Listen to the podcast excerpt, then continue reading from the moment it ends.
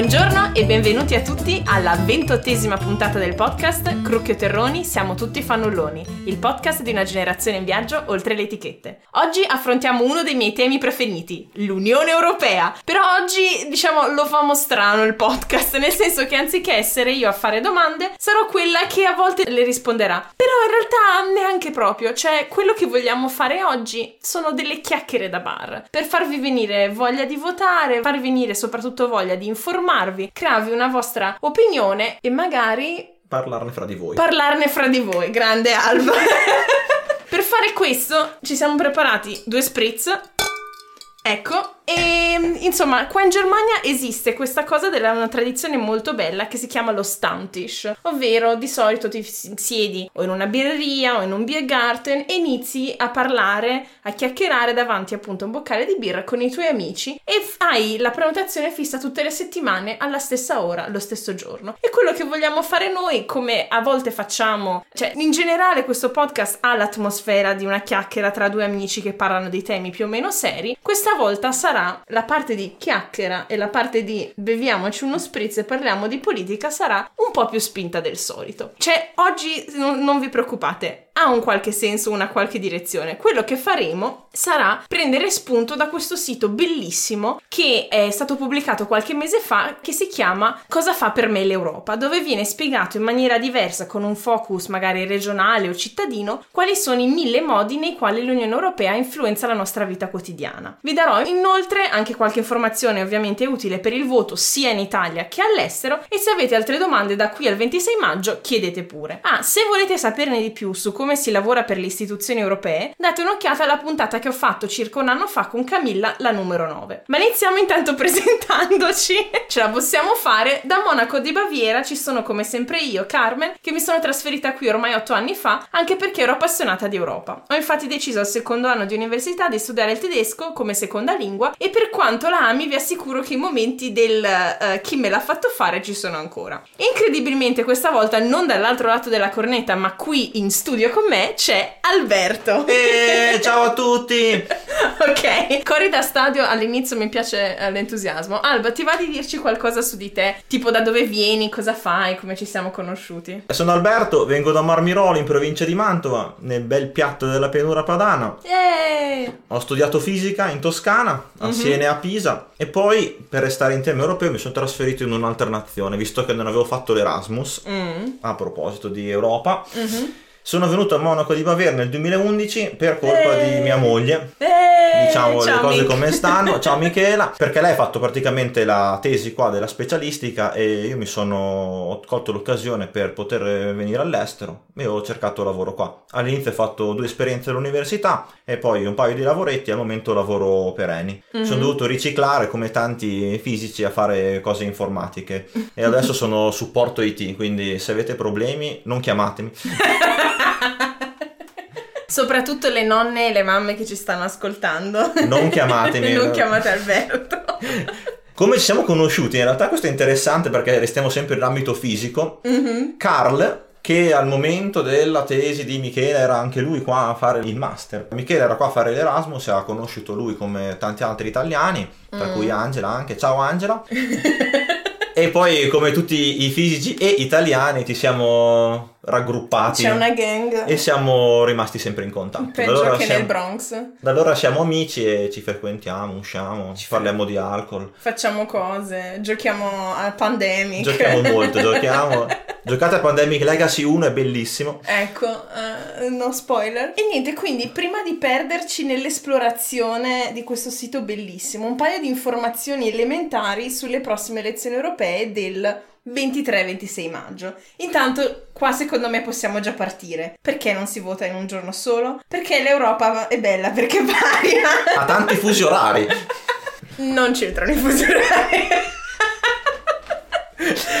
Uh, no, è che ogni paese ha diverse tradizioni elettorali di giorni dove si vota, eccetera, eccetera. E in realtà per far vedere la varietà stavo pensando quasi quasi potremmo fare un confronto Italia-Germania, giusto perché sul nostro esempio. Ecco, per chi sapesse già come votare in Italia o all'estero, vi consiglio di saltare direttamente al minuto 16 circa perché eh, raccontiamo nel dettaglio come funziona con aneddoti vari personali e quindi insomma dal minuto 16 circa per voi diventa di nuovo interessante. Allora, intanto se vivete in Italia dove e come si vota. C'è un sito bellissimo, ah, tutti i siti che citeremo durante la puntata ovviamente li trovate nelle show notes dell'episodio, quindi andate tranquilli. Come si vota in Italia? Allora, intanto è interessante dire che la data delle elezioni europee non è stata ancora ufficialmente annunciata in Italia, ma normalmente si vota di domenica e quindi la data probabile sarà il 26 maggio 2019. Dove si può votare? Gli elettori italiani devono votare presso il seggio elettorale di iscrizione, quindi nel vostro luogo di residenza. Io l'ultima residenza che avevo in Italia era Ferrara, quindi se vivessi ancora in Italia dovrei votare a Ferrara. Se per caso vi trovate all'estero momentaneamente, quindi non siete iscritti all'AIRE per motivi di lavoro, studio, eccetera, eccetera, Spero che vi siate già iscritti non al vostro... troppo tardi. Eh, no, in realtà sì, adesso è un po' tardi perché dovevano iscriversi entro il 7 marzo per poter votare momentaneamente all'estero presso il, il consolato iscrivendosi al, um, al, comune di residenza in Italia. Quindi purtroppo se non l'avete già fatto eh, dovete tornare a casa per votare. L'età per votare è dai 18 anni in poi. Una cosa interessante, ah, non dovete ovviamente registrarvi per votare perché semplicemente vi arriva, cioè dovete semplicemente presentarvi al vostro solito ufficio elettorale il 26 maggio con la tessera elettorale e un documento di identità valido, senza registrarsi né niente. Una cosa interessante è che, e qua anticipiamo un po' i temi della puntata prossima che uscirà sulla Brexit, ehm, quanti membri del Parlamento si eleggono per l'Italia? 76 ovvero 3 in più rispetto alle elezioni del 2014 perché già qui c'è stata una ridistribuzione tra tutti i paesi europei dei seggi che dovevano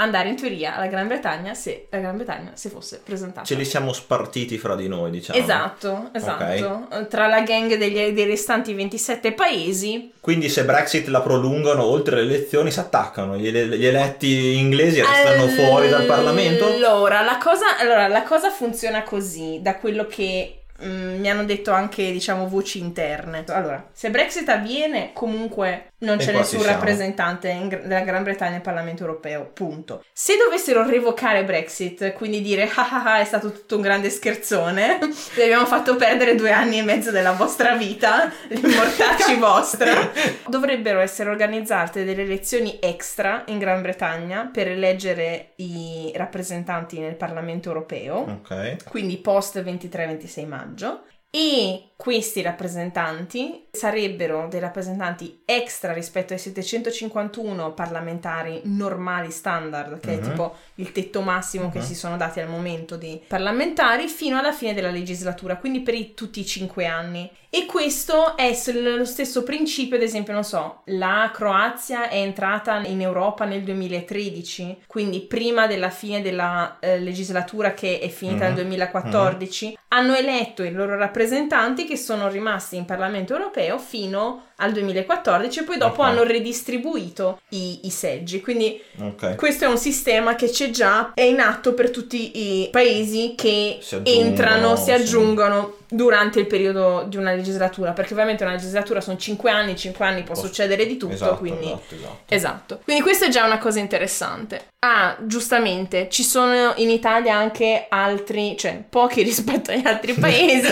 però ci sono anche cittadini europei non di cittadinanza cittadinanza italiana che vivono, sono residenti in Italia. Anche per voi purtroppo questa puntata arriva tardi, io ho cercato nei mesi precedenti di fare sempre formazione sul voto europeo Spero che eh, abbiate colto eh, le mie frecciatine. Eh, se e siete cittadini non italiani residenti però in Italia, dovevate registrarvi entro il 25 febbraio presso il comune italiano di residenza, che sono eh, 90 giorni prima della data elettorale. I giratempo non valgono in questo I caso. giratempo non valgono, quindi Hermione Granger è fregata. Ehm, Ma lei è fuori, que- no? Perché è di Brexit. quindi- Giustamente, giustamente, quindi cazzi so, a meno che non abbia sposato qualcuno Non so Hogwarts oh, non so Hogwarts dov'è come posto, però... Mm, eh, sarà interessante. Una cosa utile da sapere è che quando andate nella cabina elettorale il sistema di voto è diverso per le europee rispetto a quelle al sistema di voto normale, eh, diciamo, delle elezioni politiche italiane. Cosa vuol E dire quindi diverso? diverso vuol dire che c'è un calcolo diverso per assegnare Mhm. i, i seggi, è proporzionale, ma la cosa più figa è che si possono dare le preferenze.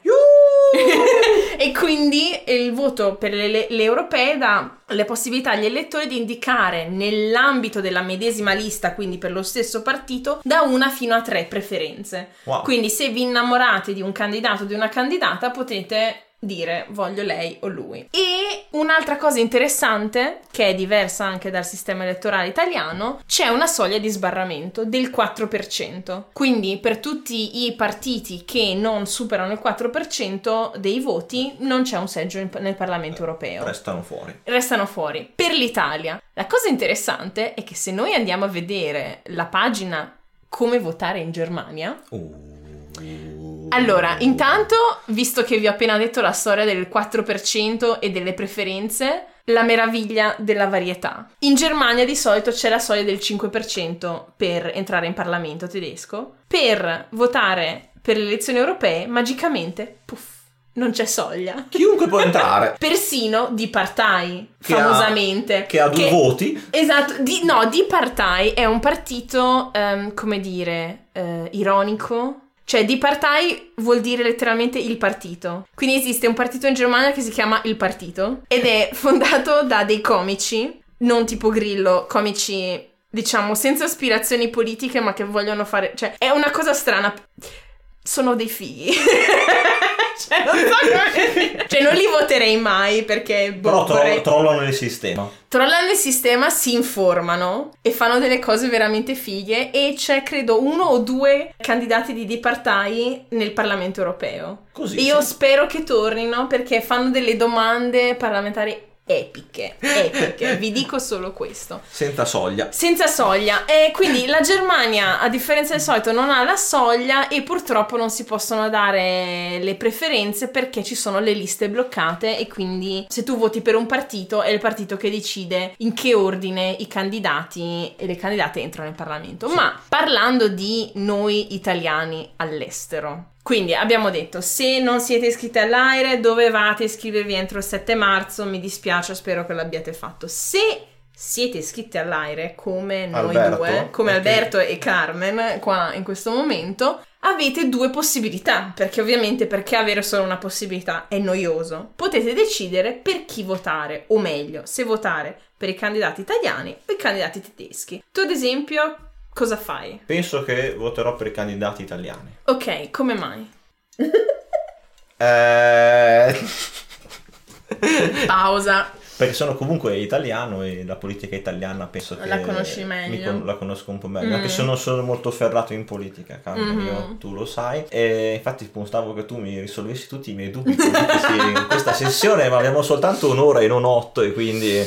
Vabbè, magari ce la difficile. facciamo, non lo so, vediamo. Ok, quindi Alberto, prendiamo l'esempio di Alberto. Alberto vota i candidati it- italiani, quindi lui il 26 maggio cosa fa? Vado al consolato Mhm, Italiano. mi- italiano Monaco di Baviera vicino a Max Weberplatz non so, la Preciso. via, non so la via è vicino a quello inglese tra l'altro andrò lì farò vedere che sono residente all'estero con la mia Mhm. carta d'identità italiana con, Mhm. il residen- con l'indirizzo tedesco Mhm, e a questo punto penso che mi faranno votare in qualche Sì, modo Esatto. è giusto? È giusto, è giustissimo. Esatto. ehm, però ti arriverà per posta una cartolina che ti dice sei invitato a votare al consolato e voterai in realtà non il 26 maggio. È probabile che allora, se non ricordo male, dovresti votare il 25 di maggio, quindi Ok. qualche giorno prima, perché per questioni di scrutinio devono poi mandare tutti i voti che raccolgono all'estero in Italia e quindi tu devi essere iscritto AIRE, porti il tuo documento di identità e fai le tue cose.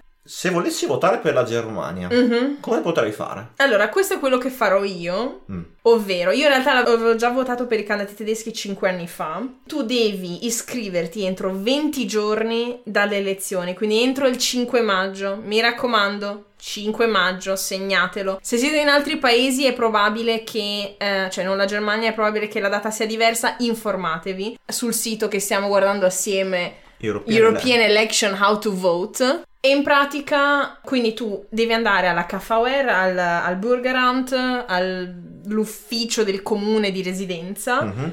All'ufficio elettorale con un documento che do- potete compilare online. Metterò anche lì il, ehm, il link nel- nelle show notes delle- dell'episodio. Andate lì col vostro documento di identità e l'iscrizione di residenza che avete fatto quando vi siete trasferiti L'Anmeldung. l'Anmeldung per i tedescofili e vi inseriscono nel loro database di gente che vota per le europee. Ok. E quindi, come qualunque altro cittadino tedesco, e circa 20... Tre settimane sì, prima. tre setti- due o tre settimane prima del voto vi arriva un annuncio postale per casa che vi di- dice dovete andare al tal seggio a votare dall'ora all'ora il tal giorno. E quindi voi basta che vi portate il vostro documento di identità, andate al seggio e votate. In realtà io ho ricevuto una cartolina da- della- del comune di Monaco che Mhm. mi diceva che potevo fare tutta questa procedura Ah. per evitare di votare due volte. Perché Mm. se io fossi furbo e volessi votare due volte, sia per i tedeschi che per gli italiani, come fanno a controllarmi?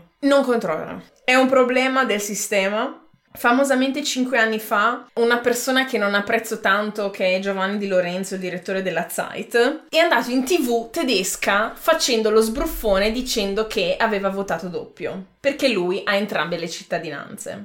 Un grande applauso. Cioè, seriamente, fai una cosa che cioè, è, è immorale, è ingiusta perché tu hai votato due volte. Perché la cittadinanza non dovrebbe essere un privilegio che ti dà un superpotere di poter fare cose in più, è una questione di identità. Però non è possibile che questo ti possa. ti dia l'opportunità di votare due volte per la stessa elezione. È una cosa estremamente illegale. Ora. Purtroppo non si può verificare al momento e una delle cose che mi piacerebbe tanto che l'Europa cambiasse però ovviamente è difficile perché se da un lato dà il privilegio della mobilità e tutta questa gente che vive in altri paesi che può anche votare, Però se Eh. facciamo un servizio di identità europeo, in Mhm. cui ad esempio abbiamo le carte di identità, di identità Mhm. europee in cui c'è scritto la nazione in cui sei, a quel Mhm. punto l'Europa potrebbe dire ah, Carmen Romano, tu che sei italiana ma residente in Germania, Mhm. hai già votato in Mm. questo seggio il tot giorno, il Esatto. tot ora, fine, non puoi più votare un'altra volta in un altro paese, anche Sì. se tu volessi andare in sarebbe bello se si votasse anche tutti lo stesso giorno, questo sarebbe fattibile. Però una volta che tu hai il tuo bel database con tutto Mhm. scritto, Carmen ha votato X Mhm. giorno in questa nazione, è a posto.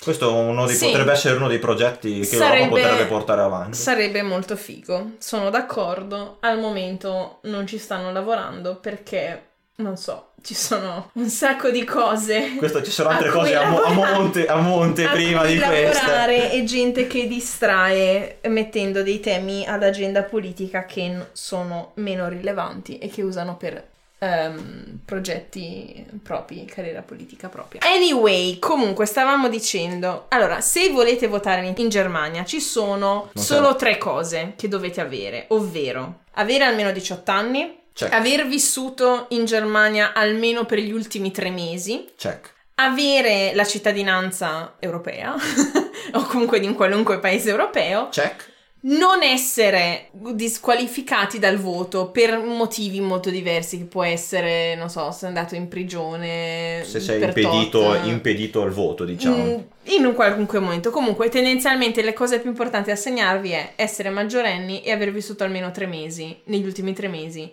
in Germania per poter votare. Dopodiché vi arriva la vostra bella letterina, andate a votare e siete felici perché avete contribuito alla democrazia europea. Detto questo, di cosa, cioè, vogliamo intan- intanto capire che cosa? Ah no, una cosa figa che mi raccontavi in preparazione di questa chiacchierata, perché sembra che stiamo parlando a caso, ma più o meno ci siamo preparati, è che tu L'ultima volta hai fatto lo scrutatore. Io ho fatto lo scrutatore l'ultima volta. Che è una figata. Che è una figata. Per le europee. Per e le come, europee. come è funzionato? Come ti sei iscritto? Non so per quale oscuro motivo, forse ho avuto un'illuminazione di notte, non mi ricordo. Fatto sta Mm. che sapevo che c'erano le elezioni, ero andato sul sito del consolato, qualcuno mi aveva detto che cercavano scrutatori così. Mhm. C'era un annuncio sul sito del consolato, io ho inviato una mail il mio CV, due righe per scrivere un attimo perché lo facevo, insomma Sì. così. Abbiamo dato questa occasione per poter fare questa cosa. Molto interessante. Ho visto Ok. anche un paio di colleghi, tra l'altro, perché Ok, e quindi tu hai fatto lo, lo- lo scrutatore però per i tedeschi? per gli italiani. Per gli italiani? Esatto. Ok. Alla scuola europea Leonardo da, Da Vinci. ok, quindi tu sostanzialmente lì... Era un seggio come in Italia, Ah, diciamo, c'era, il, come- c'era il, diciamo, il, il posto dove votare, gli Mm. scatoloni, così via, le schede elettorali. Ok, e tu hai guardato la gente che veniva a votare o hai anche proprio fatto lo scrutinio? Baide, tutti e due Ok. ho fatto. Ho fatto sia quello che facciamo, diciamo che registra, ah, è arrivato tizio, ta ta ta ta ta, e quindi controlla carta d'identità, documenti e tutto. Mhm. E ho fatto anche il conteggio delle schede alla fine. E questo Ok. è veramente un casino, perché adesso non so in Italia come funzioni, non ho mai Mm. avuto esperienza. Eh, io l'ho fatto una volta. Qua dovevano contare tutte le schede e il punto è che dovevano tornare i conti perché se c'erano schede, se c'erano più schede dei votanti era un Oh casino boy. e sono state due volte che le abbiamo ricontate e non erano giuste.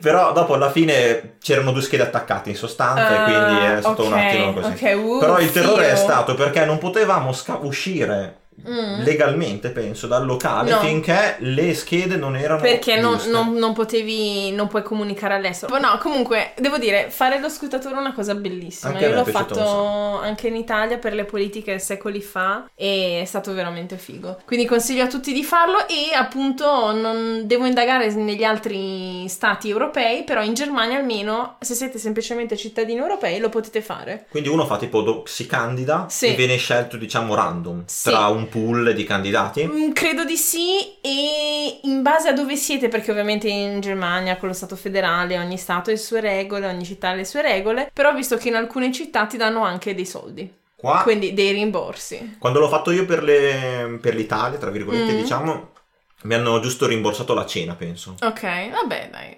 Eh, meglio di... non so. Mm, Si rimborsano lo spritz per, quello che costa qua a Monaco.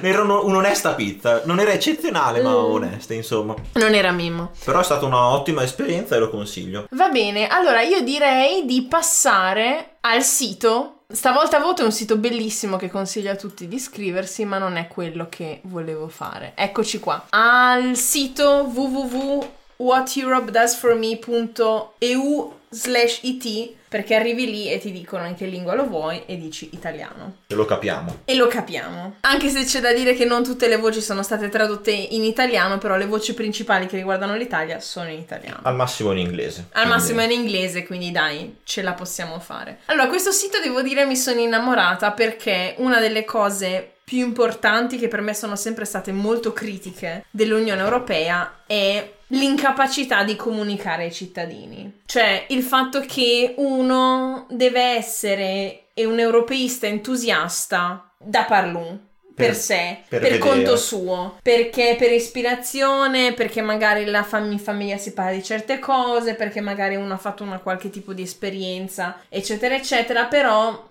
lo sforzo dell'Unione Europea di andare oltre ai media nazionali e dirti personalmente, andare lì e dire ciao Alberto, adesso ti spiego cosa sto facendo per te, fino a quando non hanno fatto questo sito non era stato fatto seriamente, secondo me. Perché, cioè, sì, ci sono le ehm, rappresentanze del Parlamento e della Mhm. Commissione Europea in tutte le città principali, in tutta l'Unione Europea, che fanno eventi di informazione e le università, i punti Europa, e l'Infopoint, eccetera, eccetera, però non raggiungi mai così una... mm, Uno spettro. una quantità enorme di persone, ecco. E il problema classico, standard del- della comunicazione dell'Unione Europea era che sostanzialmente l'Unione Europea è sempre stata usata come capro espiatorio da tutti i partiti, in tutti i paesi, per dire quando le cose non funzionano, eh ma è l'Europa che ce lo dice. Però quando funzionano non dicono che è l'Europa che le fa. No, Esatto, esatto. Ed è una cosa che andremo ad analizzare qui perché ogni tanto c'è anche qualche città che si prende i meriti e dice no, no, no, abbiamo fatto questo progetto fichissimo senza nominare da dove vengono i soldi. E poi vedi la bandierina in basso, il Esatto. piccolino che ha delle... PS. Ah, ah, ma le U ci ha dato i soldi. Ah. Ah. Allora, quindi esploriamo questo sito meraviglioso. Questo sito è diviso in tre categorie. Nella mia regione, nella mia vita, in primo piano. E quindi ti fa analizzare temi diversi, anali- divisi diciamo in sottocategorie diverse, in base a cosa tu vuoi informarti. Prospettive diverse. Qua ah, possiamo perderci delle ore, cosa che non faremo perché abbiamo uno spritz e soprattutto abbiamo una cena a cui andare. Perché se sentite durante questa puntata dei rumori di sottofondo, sono i rispettivi moglie e marito, diciamo, che stanno cucinando la cena per noi. Però questo, Stanno lavorando per annoying. però questo è coerente con lo Stamptish, perché allo Stamptish eh, c'è anche, c'è anche il ristorante, senti Giusto, lo sferragliare della giusto, cucina. c'è qualcuno in cucina che lavora e noi che parliamo. Allora, andiamo intanto nella mia regione. Voi vi trovate questa cartina europea eh, dove potete andare, mh, cliccare sulla Francia, sulla Germania, sull'Italia, la Svezia, la Finlandia, quello che vi pare e ci sono dei consigli qua di vari posti dove potete informarvi di che cosa fa l'Europa nel concreto per quella città, quella regione. Noi ovviamente da bravi italiani siamo campanilisti e andiamo a cercare cosa fa l'Europa per la nostra città. E Per il mio paese. Io ho Esatto. cercato Marmirolo e non c'è, ad esempio. Eh, vabbè, è un Che po' troppo delusione. piccolo. Però la cosa più vicina sarebbe Mantova, Mantova, giusto? Mantova. Ok, allora noi scriviamo Tra l'altro, Mantova. un baco, un baco qua, la Groenlandia non è dipinta, nonostante sia sotto la giurisdizione danese. Come me lo commenti, Carmen, questo? Quella credo che sia letteralmente non... Ciao, una bella domanda, non lo so. Ma magari le non fa progetti in, Groenlandia No, se la, non se la me, frega proprio. Secondo me la Groenlandia ha uno statuto speciale. Cioè, non, non è come tipo Martinique Mhm. e tutte le isole caraibiche che sono magari di giuris- eh, che sono sotto la Francia. E neanche quelle, ad esempio, sono, dis- sono, diciamo, non si possono vedere. Però, ad esempio, ci sono le Aspetta, scusa un Azzorre. attimo, scusa un attimo. Metti eh. Groen... Se io dico Martinique, Martinique. Ore di ricerca Uh. dopo che vi risparmio. quindi possono votare e partecipare alle elezioni del Parlamento europeo. Come, le- come la legge definisce. Come la Ok. legge comunitaria definisce. Ok, figo, quindi possono votare, ricevono voti. Eh, hai ragione, c'è un bug nel sito. Abbiamo trovato un bug nel sito, ragazzi. Non era esattamente lo scopo che volevo dare a questa puntata di trovare. Vabbè, in Questo- realtà questa è la realtà. Cioè, nel senso, parliamoci chiaro. Uno può essere un eu- europeista entusiasta senza pensare che l'Europa è perfetta. Perché l'Europa non è perfetta. È un progetto e come ogni progetto ha un inizio e una fine indefinita perché è un processo che si evolve costantemente, quindi non può essere perfetto dalla nascita. Comunque, Questo- tornando, chiudendo, no, stavi dicendo. Questo sito non è perfetto perché abbiamo già Questo trovato un sito non è perfetto, abbiamo già trovato un problema, è una rappresentanza direi fedele dell'Unione Europea. allora, tornando adesso a, eh, a Mantova. Mantova. Mantova, cosa fa l'Unione Europea per Mantova? Voi clicca, mettete nella, nella barra di ricerca, cliccate Mantova e vi appare Mantova, ci cliccate sopra e c'è, allora intanto devo dire, per tutte le città dove c'è un profilo c'è inizia un'introduzione di che cos'è la città, che sembra una di quelle robe tipo sviolinate che ti senti fichissimo. Adagiata sul fiume Mincio. Esatto, Mantova. esatto, esatto, cioè qua, qua fa La provincia di Mantova è divisa dal Po in due parti, l'area cispadana e quella transpadana. Comprende 68 comuni e include a nord l'anfiteatro morenico che chiude il lago di Garda. Oh. Oh, le attività agricole sono molto rilevanti, con la coltivazione di cereali, foraggi, frutta e fiori, oltre al settore zootecnico. Nel settore secondario si vedono principalmente aziende medie e piccole, tra cui i settori dell'abbigliamento, cartotecnico, metalmeccanico e alimentare. Il turismo è in espansione in molte aree che possiedono un importante patrimonio culturale e quelle vicino al lago di Garda. Insomma, tu leggi questa introduzione, come ti senti? Abbastanza rappresentato. Anche Mhm. se non sapevo i termini cispadana e transpadana. Però Ok. non abbiate bene a male. Non so neanche bene il dialetto, se è per quello, però vabbè. Ok, vabbè, e poi sul sito ci sono esempi, quindi non esaustivo, però per farvi un esempio buono, di iniziative e progetti sostenuti dall'Unione Europea a Mantova, con anche i vari link di ulteriori informazioni. Tu di questi progetti, avendoli letti, cosa ci dici? Qual è la roba che ti piace di più che magari della quale vorresti raccontarci? Ora, quello che intanto balza all'occhio sono tanti progetti che magari ho sentito che c'erano nella provincia, ma non Mm. sapevo che avevano una correlazione con l'Europa. Ok. Perché tu vedi questo progetto, questo cantiere, non è che ci pensi subito immediatamente. Mm. Però guardando sul sito si può benissimo vedere che, ad esempio, ah, ho visto che c'erano dei lavori in quel punto, ad esempio Mm. nelle terre del Mincio, Mhm. e se uno ci clicca sopra si può benissimo vedere il secondo, Il secondo, esatto, terre del Mincio sotto sotto, e praticamente fa vedere tutto il progetto, quanto budget è stato speso, i comuni toccati, e se si spuccia in fondo in fondo si vede che anche il comune di Marmirolo è stato toccato. Dov'è il comune di Attenzione, Marmirolo? attenzione, vai su beneficiari, visualizzati i primi Beneficiari. 10, però trust me, ci sono, c'è anche, c'è anche Marmirolo, lì l'ho visto e mi sono emozionato. Pensavo Oh. di vedere più informazioni su cosa ha fatto per il comune di Marmirolo e Mm. no, invece, perché qua dice soltanto, perché penso che a questo punto il progetto sia dato in gestione, diciamo, alla parte italiana, che Mhm. dice ok, facciamo un consorzio, un progetto che tocca Mm. questo fiume, diciamo, ad esempio il Mincio.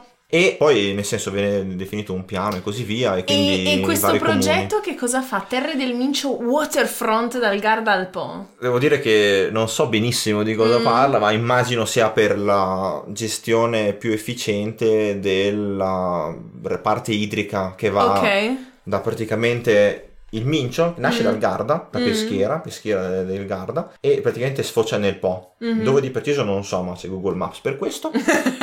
e, Googolate. e penso che questo progetto sia appunto per rendere, ad esempio, tutto più efficiente il sistema di, Ok. di flu- diciamo, dei, dei fiumi che ne E, escono. e devo dire che questo sito è molto trasparente, ci sono una quantità di dati infiniti e addirittura in inglese, cioè la versione inglese, cioè I'm impressed. E qua si I vari pagamenti. i soldi spesi per Mhm. varie cose e così via. Mhm, tutte Non c'è le- un dettaglio particolare su cosa è fatto nei vari comuni, però Ok. almeno viene detto cosa viene fatto Esatto. in questo progetto. E in viene generale. comunicato bene. Ok, quindi questo era Mantova. Ci sono altre cose fighe che vogliamo elencare? C'è. C'è quello, quello che non tutti sanno, una Mhm. piccola curiosità che non tutti sanno, per dire una citazione così a caso di qualcuno. Qualcuno la coglierà.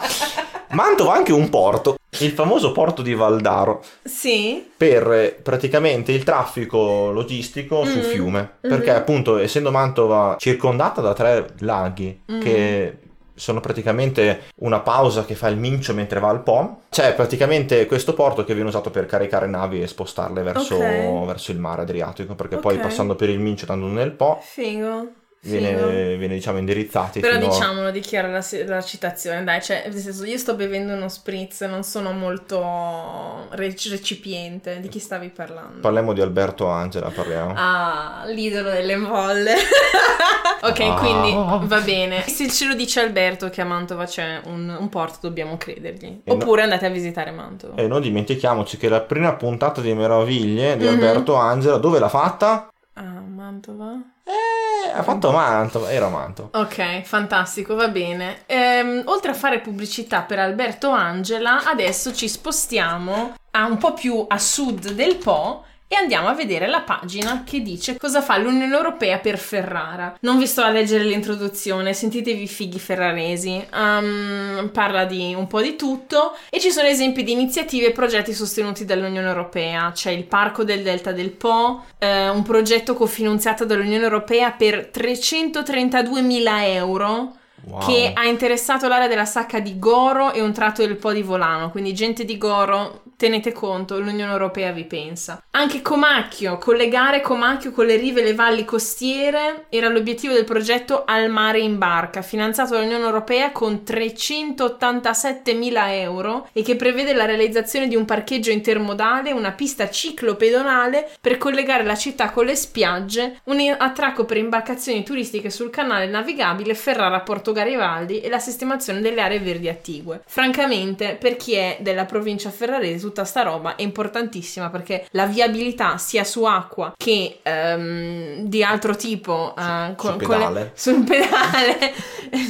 lascia stare che pedale in dialetto ferrarese vuol dire un'altra cosa Ok. Insomma, sono cose veramente fighe. Una cosa che mi piaceva sottolineare dal punto di vista sempre della comunicazione, ah, l'Unione Europea cosa fa per noi, ah, però eh, non fa niente, bla bla bla, è Nel luglio del 2017 sono cominciati nella città di Ferrara i lavori di riqualificazione dell'ex Teatro Verdi, nel quadro di un progetto finanziato dall'Unione Europea con 800.000 euro, bruscolini insomma, che intende fare un laboratorio aperto finalizzato alla diffusione e alla promozione della conoscenza del patrimonio culturale cittadino attraverso le tematiche della bicicletta e della mobilità sostenibile. Se tu vai sul sito Cronaca comune, Ferrara, il Moverdi, progetto di rigenerazione dell'ex Teatro Verdi di Ferrara, ti spiega chi c'era all'inaugurazione, eccetera, eccetera, fa parte dell'attuazione della strategia Europa 2020 e ti dice che cosa vogliono fare, vogliono fare un bike caffè, perché allora tenete conto, il ex Teatro Verdi di Ferrara prima della sua chiusura era un, un, usato come cinema, un posto molto bello eh, nel centro della, della, città medievale, quindi nel castrum bizantino, via Cammello, vicino a via delle Volte, un posto veramente figo, dove puoi andare sostanzialmente o, o a piedi o in bici. Quindi sui pedali. E, quindi sui pedali. Smettila di dire pedale. E, e, insomma, vogliono creare un museo della bicicletta. Pedali, eh, pedali, pedali. Comunque, starò, tornando, te- starò attento a dire pedale. Tornando, tornando, a noi, questo è il sito che viene eh, linkato, diciamo, dal, dal, dal sito europeo. Se tu però vai sul sito del comune di Ferrara, dove dice ex Teatro Verdi, altri cantieri in corso. Vedi la storia del, del, Teatro Verdi, gli obiettivi del progetto, il Visito Center UNESCO, il Bike Café, i dettagli, il fatto che vuol essere una parte di, un, di una cosa di mobilità sostenibile, eccetera, eccetera. O la parola Europa in tutto sto sito Prova. non appare una volta. Hai fatto CTRL F Europa? Ok, adesso facciamo CTRL F. EU. Già non c'è, già non c'è. EU già non c'è. E esiste, U è già morto. Insomma, probabilmente nei PDF dove fanno i progetti, eccetera, eccetera, ci sarà l'Unione Europea nominata. Però sul sito del comune di Ferrara, dove vengono spiegati gli obiettivi e i dettagli di questo cantiere a cielo aperto che va avanti dal 2017, non viene nominata l'Unione Europea che dà 800.000 euro per il progetto. È vero che il budget avevo intravisto che era di milioni di euro, forse 20 milioni. Però comunque, giusto, comunque, una, giusto una menzione, una riga potevano spendere. Cioè, una riga, cioè 800 mila euro non sono pochi. Eh, sono un bel po' di soldi. È cioè, vero che ci compri doppio... due case a Monaco. O una, due case o una piccola. Fuori, fuori Monaco, o un una... monolocale. o un monolocale in centro se vogliamo fare esatto. il posh. Esatto, esatto. Però è un problema che la gente non comunica che questo è finanziato dall'Unione Europea. Però è vero, Mari, che sui pannelli dei lavori che ci sono sì, in centro, Sì, ma chi li bla guarda bla bla, a parte bla, gli umarell? Questa è una bella domanda. Cioè, a parte gli umarell, i, i cartelli dei cantieri. Io ogni tanto li guardo a vedere gli architetti, eh, i geometri. Tu sei un umarell dentro. tu sei già, sei, sei già, pensionato. L'obiettivo è la pensione, altro Vabbè. che Horizon 20. Vabbè, allora, tornando al sito di cosa fa per me l'Unione Europea, non vogliamo parlare solo di Nord Italia perché insomma il Nord Italia ha rotto le palle. Oh, Parliamo del Sud e se noi andiamo nella meravigliosa città di Napoli, interessantemente ci sono un sacco di progetti molto fighi. Soprattutto vogliamo parlare del grande progetto Pompei, che prevede un intervento complessivo di 105 milioni di euro, in buona parte spesi dall'Unione Europea, destinate alla riqualificazione del sito archeologico di Pompei, che deve la sua notorietà, vabbè, non stiamo a raccontare la storia, dimmi. E chi c'è stato a Pompei anche? A fare una notte a Pompei? Oh. Alberto Angela. tin, tin, tin, Vabbè, quindi tu stai dicendo che è Alberto Angela che convince l'Unione Europea a dare dei fondi? O forse è un inviato dell'Unione Europea? È un inviato segreto? Perché non dimentichiamoci che tutto questo patrimonio dobbiamo preservarlo, tutelarlo, per conservarlo alle future generazioni. Se non lo facciamo noi o l'Unione Europea, chi lo fa? Ah, l'Unione Europea, perché Alber- noi sicuramente non lo facciamo. Alberto Angela fa dei bellissimi documentari che mm-hmm. ci rendono Ah, quindi tu dici che, che eh, Alberto Angela fa i documentari e poi li manda al commissario europeo diretto. Eh, diretto cioè... Quello è quello dell'UNESCO, perché passa quello... sempre per siti UNESCO lui. Ok, ok, fantastico. A parte gli scherzi, se non siete mandati a Pompei, non avete vissuto, dovete andarci. Alberto, tu devi andarci ancora. Ci vero? sono già stato a Pompei Ah, l'anno scorso, stato luglio, scorso. ed è stata un'esperienza magnifica, Ecco, bellissimo, ecco, bellissimo. Ecco, Pompei è uno dei posti più epici secondo me in Italia perché perché boh, cioè, Eh, eh, vivi è co- magico. passi e passeggi dove passavano i romani, Sì. 2000 anni fa, esatto. ed è rimasto praticamente tutto uguale. Due Sì. consigli piccoli, portatevi Mm. da bere un sacco perché non c'è niente là, le fontane a volte non funzionano e anche da mangiare perché c'è l'unico bar e costa Assai. un sacco di soldi e non c'è molta roba buona e c'è Assai. sempre gente, un sacco di fila. Vabbè, quindi- però mm, esci fuori, ti mangi una pizza. Però è veramente spettacolare. Un- No. Ci stai una giornata e puoi starcene altre 80 e Ecco. non riesci comunque a vedere tutto. Ma andiamo a vedere se il sito dei Pompei, se fa menzione dell'Unione Europea. Eh, vediamo, il grande progetto Pompei, clicchiamoci sopra. E... E subito c'è, guarda, la vedi la bella bandiera con le sue 12 stelline, Ministero dei Beni e delle Attività Culturali e del Turismo, ci sono tutti subito nominati chi lo fa. Il grande progetto Pompei per la sua complessità e rilevanza richiede bla, bla, una bla, stretta dopo e tutto. fattiva collaborazione di diverse istituzioni. Oh, diciamolo subito, bisogna avere una con- collaborazione e tanti soldi. Grande progetto, major project, c'è in italiano e in inglese, che meraviglia. A cura di Alberto Angela, anche c'è scritto in basso, no? Tutto, quell'uomo è autore di tutto. E non stiamo parlando, this is not the spritz talk. Questo è love, love puro. però. Questo è, am- è amore vero. Ehm, comunque, torniamo a questo sito meraviglioso e... Cioè, ora che vi abbiamo spiegato come si fa, insomma, ragazzi, è una cavolata. Volete sapere cosa fa l'Unione Europea per la vostra città? Andate lì, dimmi.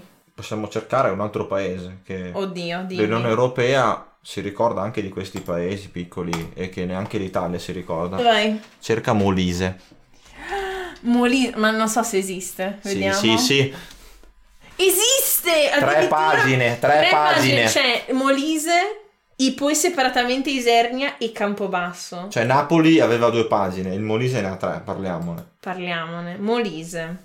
Ok, dice un po' di informazioni sul Molise.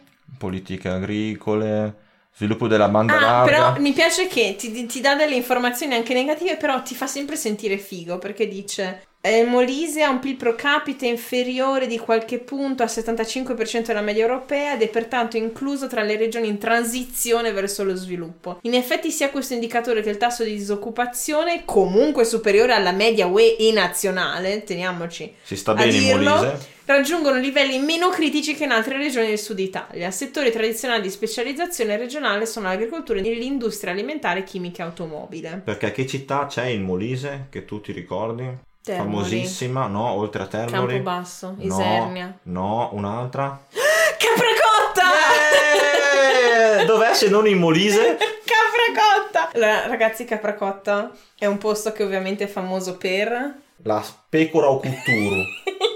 Non so se sia giusto, eh, la, se sia giusta la pronuncia. Va bene, allora ragazzi, no, se ci- c'è qualcuno dal Molise ci sta ascoltando, ci dispiace. Vi voglio bene, so che il Molise esiste, però c'è, è una running joke, bisogna farla. Comunque, la cosa bella è che appunto l'Unione Europea fa un sacco di cose, 77 milioni di fondi eh, per la politica di coesione, per infrastrutture dedicate al sociale e alla cultura, competitività nel turismo, il divario tecnologico.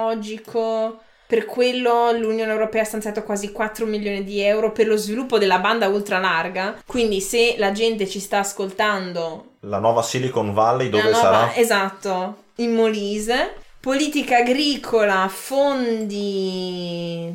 Dal 2014 al 2020 99,7 milioni mappete. Tra gli interventi supportati da tali fondi figurano ad esempio il sostegno a 120 giovani agricoltori, investimenti in 200 aziende agricole e servizi di consulenza per oltre 1800 imprenditori agricoli. Insomma, ragazzi, se siete destinatari di questa roba, scriveteci, commentate, diteci qualcosa, fate vedere che il Molise esiste, è una figata. E eh, sempre dal punto di vista di come il Molise comunica eh, all'Unione Europea, apriamo questo sito Molise in Europa, regionemolise.it. Questo Mantova non ce l'aveva. E questo è il sito della regione Molise, Per l'Europa, diciamo il lato europeo del Molise. dove fa vedere tutti i fondi Fondo europeo di sviluppo regionale, i numeri per fare, piano di raffermazione. Cioè, è una figata! Il Molise in Europa! Ha ha ha! Cioè, figata, grande Molise! E niente, dopo questa mm, parentesi di amore molisano, eh, ciao Chiara, perché a questo punto bisogna dirlo. Passiamo, non lo so, vediamo quelle- queste altre Possiamo cose. le altre due categorie? Cosa sì. ti ispira di più, nella mia vita o in primo piano? Le altre parti del sito, il commento l'ho dovuto tagliare perché sennò la puntata diventava troppo lunga, però le pubblicherò su Patreon come approfondimento. Ehm, in tutto questo, dimmi, Alb, davanti a questo spritz che sta finendo, più il mio che il tuo, non mi preoccupa questa cosa. Io devo, bevo responsabilmente. Ecco, bevi responsabilmente. Dimmi perché tu vai a votare. Perché è un nostro diritto come cittadini. È Mhm. vero che ci lamentiamo della politica, che non va bene, che, non va, che va male, che possiamo cambiare un sacco di cose, però uno dei modi che abbiamo per provare a cambiare le cose è sfruttare il nostro diritto di poter andare a votare. Se non lo Mhm. usiamo è come in qualche modo non sfruttare la nostra cittadinanza, essere Mhm. irresponsabili, sostanzialmente stare seduti sul divano e dire ah le cose non cambieranno mai, non posso farci niente e così via. Andando a votare è vero che tanti partiti magari non hanno una grossa fama o sono diciamo non hanno più diciamo l'idea di un tempo, Mm. però comunque è il nostro diritto ed è fondamentale esercitarlo. Se Mhm. non lo facciamo noi, lo farà qualcun altro che magari è una minoranza e loro decideranno anche per il nostro futuro. Mhm. Quindi è vero che magari il nostro voto, secondo tanti, non eh, avrà senso o non funzionerà, ma è come la raccolta differenziata. Alla fine. ok, wait. Questo Tutti la passaggio- fanno per cambiare il mondo, Mhm, però anche se dici tu non la fai, no? Però, nel senso, è una coscienza che uno ha. mhm. È una Mhm. coscienza di dover andare a votare per poter comunque esprimere le proprie, anche limitate, opinioni e comunque Ok. fare esercitare il proprio voto. Poi no- Wow. non so se abbia, se abbia molto senso tutto questo. Ha assolutamente senso, è il motivo per cui ti ho scelto per fare questa puntata, perché tu dici sempre ah io non ne so niente di politica, eccetera eccetera, però finisci sempre a fare le domande più interessanti, Mm. proprio perché sono ingenue in senso positivo. Mm. E sono le domande più interessanti da fare perché sono quelle esistenziali e m- mi piace far capire con il podcast che la politica non è questa cosa complicata che ci deve far paura, No, ma è no. una cosa che potenzialmente è fichissima se fatta da gente che ha una coscienza e vuole fare le cose per gli altri. Questo molte volte manca e non viene comunicato in Purtroppo. maniera efficiente, purtroppo. Sì, sì. E questo è un problema della politica, adesso non so europea, però in Italia... è In generale. È un problema della politica in generale, perché gli interessi personali ci sono sempre, gli stronzi si trovano ovunque. A proposito di politica, ti lascio con una domanda che magari non sei, ris- non sei obbligata a rispondermi Ok. adesso, ma puoi Mm. pensarci. Oggi pensavo, cosa significa oggigiorno fare politica in Europa? Shit. Cos'è una politica europea? Mhm. In un, pa- in un continente in cui ci sono molti paesi, molte nazionalità, molte Mm. persone con diversi modi di pensare e di vivere anche. È vero che sono più o meno omogenei rispetto ad esempio, che ne so, un europeo e un brasiliano, Mm. o un europeo, un americano o un giapponese. Mhm. Sono più simili gli europei tra di loro rispetto agli altri, diciamo, continenti. Cosa significa fare politica in Europa? Non sono obbligata a Mm. rispondermi adesso, però No, vabbè, era una no, domanda è una, che... è una domanda figa. Vedi, vedi, queste sono le domande fighe che mi fai. Allora, mi piace provare a risponderti spontaneamente ed è una di quelle cose che non faccio mai sul podcast perché mi piace tenermi neutra e lasciare parlare le persone più che raccontare le mie idee politiche. Però in questo caso è Eh, diverso. qua non, si Stiamo deve- non- è davanti un'idea politica, è giusto Mm, cosa in realtà sì, perché secondo me fare politiche europee dipende da qual è il tuo concetto di Europa. Perché se hai un concetto di Europa come una cosa di stati che si avvantaggiano del mercato unico, cioè più concentrata sulla parte diciamo finanziaria e economica, è una cosa. Se è più una cosa di unione di stati perché in un mondo globalizzato come il nostro non puoi andare avanti senza essere assieme ed è più una idea di Stati Uniti d'Europa, Esatto. come l'idea originale di Altiero, Spinelli e, e compagnia bella del- del- della cosa di, di Ventotene. Secondo me fare politica europea oggi è fare una politica che tiene conto di tutte le differenze dei vari paesi e che ci tiene a mettere tutte nella stessa barca Ok. a tenere conto delle differenze e delle potenzialità Ok. e essere solidale. Ok. che è quello che secondo me negli ultimi anni è mancato tantissimo, soprattutto se pensiamo alla politica della migrazione. È un esempio semplice che però fa vedere quanto le cose non possano funzionare. Ma se si vuole che f- possano funzionare, la politica europea è qualcosa che deve essere solidale e tenere conto di tu- delle necessità di tutti e Esatto. non andare a diverse velocità, come alcuni hanno iniziato a paventare idee di Europa futuro Tante- a due velocità nord e sud. Tante volte veniva anche detto dai, diciamo, dai giornali così. Mm. L'Europa del Nord, quindi con i loro pro. e Sì, soprattutto da- e da- da- dalla Sud. crisi dell'euro in poi. Secondo me è una cazzata, perché la nostra forza come Unione Europea è appunto nella diversità, nel fatto che ogni paese, come abbiamo visto anche guardando questo sito, ogni paese ha le sue potenzialità, ogni paese ha le sue tradizioni industriali, agricole, eh, turistiche, qualunque cosa che possono aiutare gli altri ad andare avanti. E soprattutto siamo letteralmente tutti sulla stessa barca, nel senso, se vai a vedere il sito della, della mia istituzione europea preferita, l'Assemblea delle Regioni, Ok. loro si concentrano e finanziano eh, progetti che sono sovraregionali, quindi che si occupano di cose che coinvolgono paesi diversi confinanti. Tipo, non so, la creazione di un ospedale nei Pirenei. Che coinvolge quindi sia Francia che Spagna, per dire una cavolata. Cose di questo tipo. Quello che abbiamo visto anche, ad esempio, ti avevo fatto vedere, Mm. avevamo parlato de- eh, del consorzio alpino Mhm. per la tutela, ad esempio, Mm. delle Alpi, del, Mhm. diciamo di poter raggiungere un'economia sostenibile, il turismo sostenibile, Mm. senza impattare troppo sull'ambiente. Mhm. E per diciamo preservare il più possibile il panorama e comunque tutto l'aspetto naturalistico. Non soltanto per le Alpi, c'è anche un altro, un Mm. altro consorzio, diciamo strategia a lungo termine europea Mhm. analogo sull'Adriatico, tutto il bacino dell'Adriatico, Mhm. che è vero che maggior pa- da un lato è soltanto Italia, ma dall'altro c'è Croazia, e Croazia, altri Slovenia. paesi e altri paesi, esatto, Grecia anche. Mm. C'è anche lì ad esempio un sito e tutto un progetto europeo dietro per eh, la tutela, diciamo, e il- l'utilizzo in maniera responsabile Mm. del, del commercio e di tutte le infrastrutture. Mi piace che Alberto, costretto da- dall'ansia per fare questa puntata, si sia informato un sacco. Di probabilmente sarà l'elezione europea a cui vai più informato della Probabile, storia della di sicuro, vita. di sicuro, di Ok, sicuro. quindi eh, il progetto futuro è fare una puntata del podcast con ogni persona possibile. è un po' irrealizzabile, però ci proviamo. Noi invitiamo Alberto Angelo ufficialmente. Oh. Se vuole partecipare, benvenuto. Oh, Scriva Jesus. pure a Carmen. Oh, oh. Cioè, nel senso sarebbe una figata, Perché chi è più europeo di Alberto Angela? Che è nato a Parigi Mhm, e parla delle meraviglie italiane. mhm. Io non lo so. Eh, eh, ci sarà una serie di meme eh, creati per questa puntata con Alberto Angela come protagonista. Comunque, per concludere, andate a votare.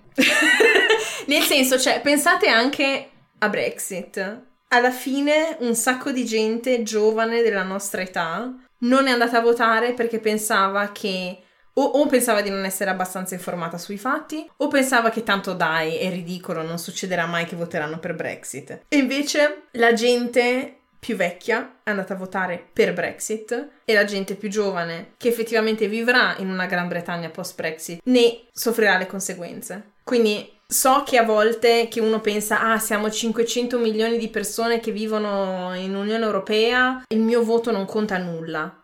No, Conta e come? Conte e come? Perché quantomeno non lasciate gli altri decidere per voi ed è il vostro futuro. Se c'è una cosa che l'approssimarsi dei 30 anni, tan tan tan di quest'anno mi sta insegnando, è che sì, continuiamo noi millennials a considerarci giovani perché siamo la prima generazione che non sta automaticamente meglio dei propri genitori, siamo la prima generazione che probabilmente non si può permettere di comprarsi una casa, eh, una pensione, tutta una serie di benefici sociali che erano dati per scontati. Abbiamo visto l'euro anche. Siamo anche la prima generazione che ha visto l'euro, siamo la prima generazione che ha visto lo stabilirsi di internet eh, e dei cellulari, smartphone e tutta una serie di tecnologie. Iniziamo ad avere in questi anni per la prima volta un reale peso anche politico. usiamolo perché è la nostra responsabilità. E adesso che iniziamo a figliare, perché tipo tutte le mie amiche in questo momento sono incinta, spoiler di una futura puntata sulla maternità, ansia. Um, Easter egg. Easter egg è una cosa ne vale, importante. Ne ne... Vale... Se non lo volete fare per voi, fatelo per le generazioni future, che siate incinta o meno, uh, o che siate partner di gente che è incinta. E i vostri figli vivranno comunque in Europa a un certo punto. Sì, se l'Europa esisterà, continuerà a esistere, chi lo sa. E quello lo deciderete voi. E quindi, per concludere, passiamo alle rubriche e andate a votare. Vota Antonio, vota Antonio, vota Antonio.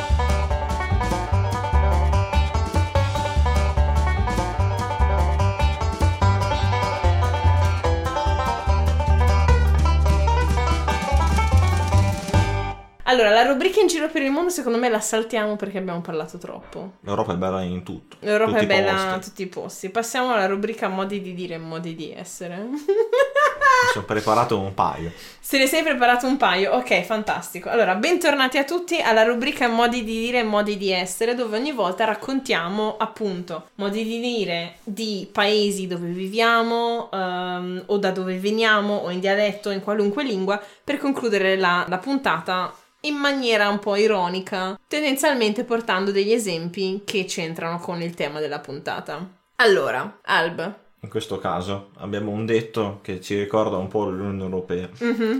Io sono un po' un fulminato e ho sempre la, l'idea di cambiare un po' la lingua dei detti. Ok. Che la provo in tedesco. Oh spero, no, spero, non sia Vai. troppo eh, scorretta. in tedesco è Je Welt ist dort che Dorf. Dorf, scusate. Jede...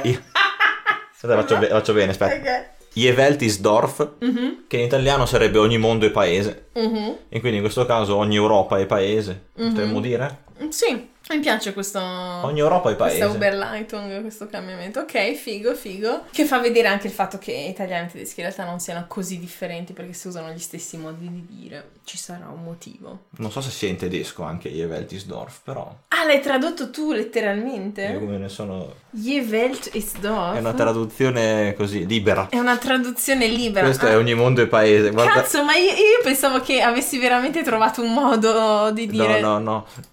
Aspetta, vediamo. Die Welt ist ein Dorf.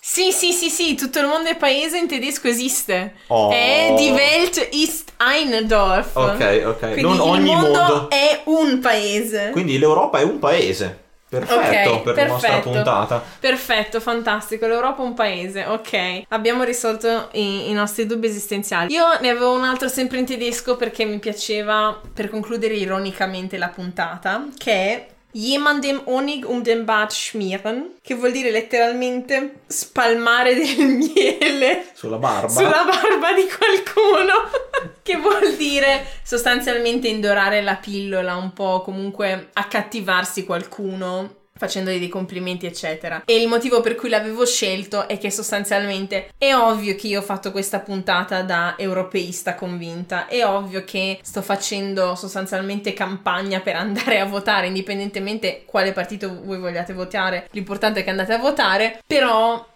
quello che abbiamo analizzato, analizzato chiacchierando guardando il sito, sono comunque delle realtà indiscutibili. Il fatto che l'Europa, nella nostra vita di tutti i giorni, nelle nostre città, nel nostro lavoro, salute, qualunque cosa, ha un effetto. È presente. C'è. È presente, c'è. E così, con questa presenza esistenziale e il rumore di frullatore nella stanza accanto, si conclude la nostra puntata.